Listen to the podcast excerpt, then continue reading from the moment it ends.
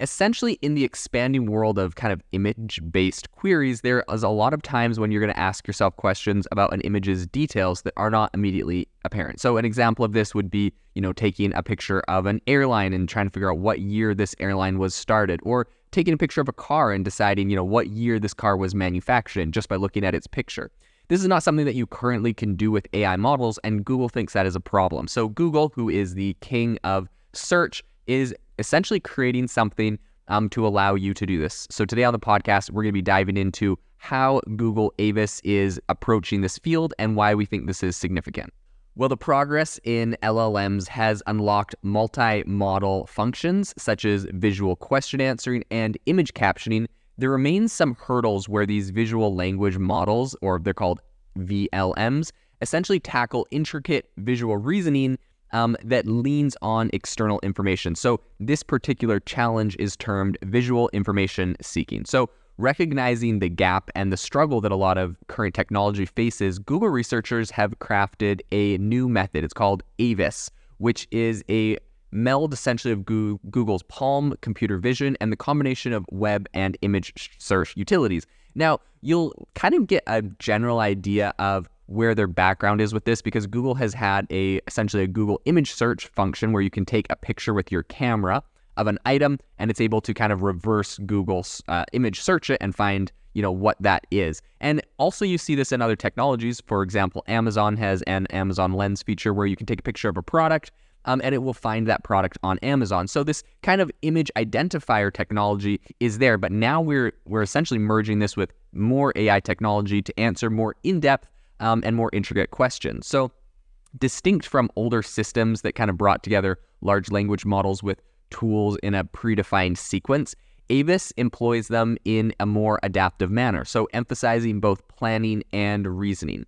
This dynamic approach essentially ensures actions evolve based on instant feedback. So, breaking down its architecture, Avis is constructed around three main pillars. The first one is a planner that leverages, you know, the LLM to kind of pinpoint the um, the actions, which include an API call and its query.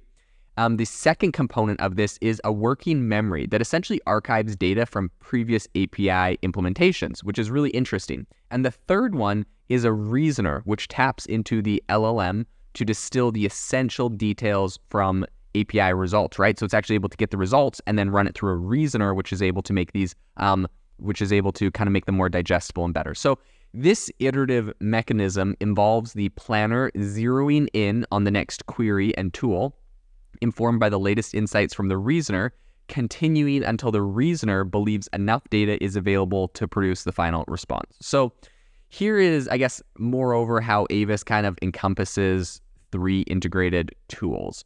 So they have tools harnessing computer vision to cull uh, visual data from photos. They have a web search utility uh, to open source, um, or I guess open world knowledge and facts. And then they have an image search feature that mines metadata from visually akin images for pertinent details, right? So this is really, really interesting. Um, they're essentially using the, the Google Lens thing that I mentioned earlier, where it's able to take a picture and reverse search it. They're able to reverse search it, find the images that are similar. Then they go to the metadata of those images and they find a whole bunch of them so they can essentially pinpoint what exactly the image is of. It's really interesting and really smart because Google has access and has essentially indexed, you know, millions and billions of images around the web. And so they have this massive data set that they can kind of harness in this way. So to maximize these unique functions, the Google team essentially went on a you know a user study where they were capturing human-driven choices when use, utilizing visual reasoning utilities. So this experiment highlighted reoccurring action sequences leading to the creation of a transition graph that instructed Avis's operations. So furthermore, the results are super, super promising. In benchmarks against um, the InfoSeek dataset, Avis posted an impressive 50.7% accuracy, which is definitely overshadowing fine tuned visual language models like OFA and uh, PALI. And when tested against the OKVQA dataset, it logged a 60% accuracy with minimal examples um, sur- surpassing much of the past work and nearing fine tuned models as per Google. So, looking ahead, I think the research, you know, this is not a product they've released yet. Obviously, I mean, we're looking at 50% accuracy, 60% accuracy. Some people are like, oh my gosh, that's far from, you know, accurate. That's the flip of a coin or something. I mean, it's not really the flip of a coin because you're you're getting like 50% of the time you're getting some very detailed, in-depth knowledge about a certain item or picture that you couldn't get any other way. So, um, it is quite impressive, but of course not perfect. So this is research at the moment. And essentially, the research it kind of is aimed to apply this framework to a broader array of reasoning challenges. And um, they're also curious to um, find out if lighter language models might execute these functionalities.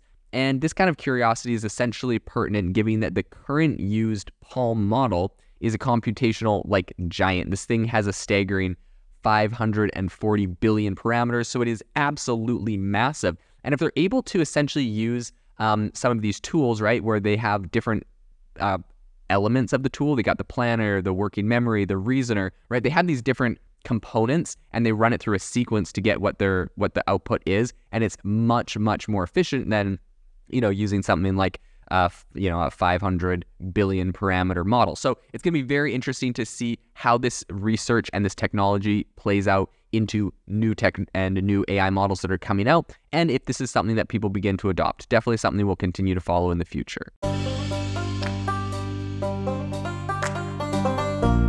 Thank you for listening to today's podcast episode, breaking down how AI is impacting your industry. Today's episode is sponsored by AIbox, a no code AI app builder and marketplace, which just launched a crowdfunding campaign. If you are interested in investing in a new AI startup, you can go to republic.com slash AI box. I'll leave a link in the show notes as well to learn more. The minimum investment is $150 and the maximum investment is 100,000. Until next time, have a fantastic day.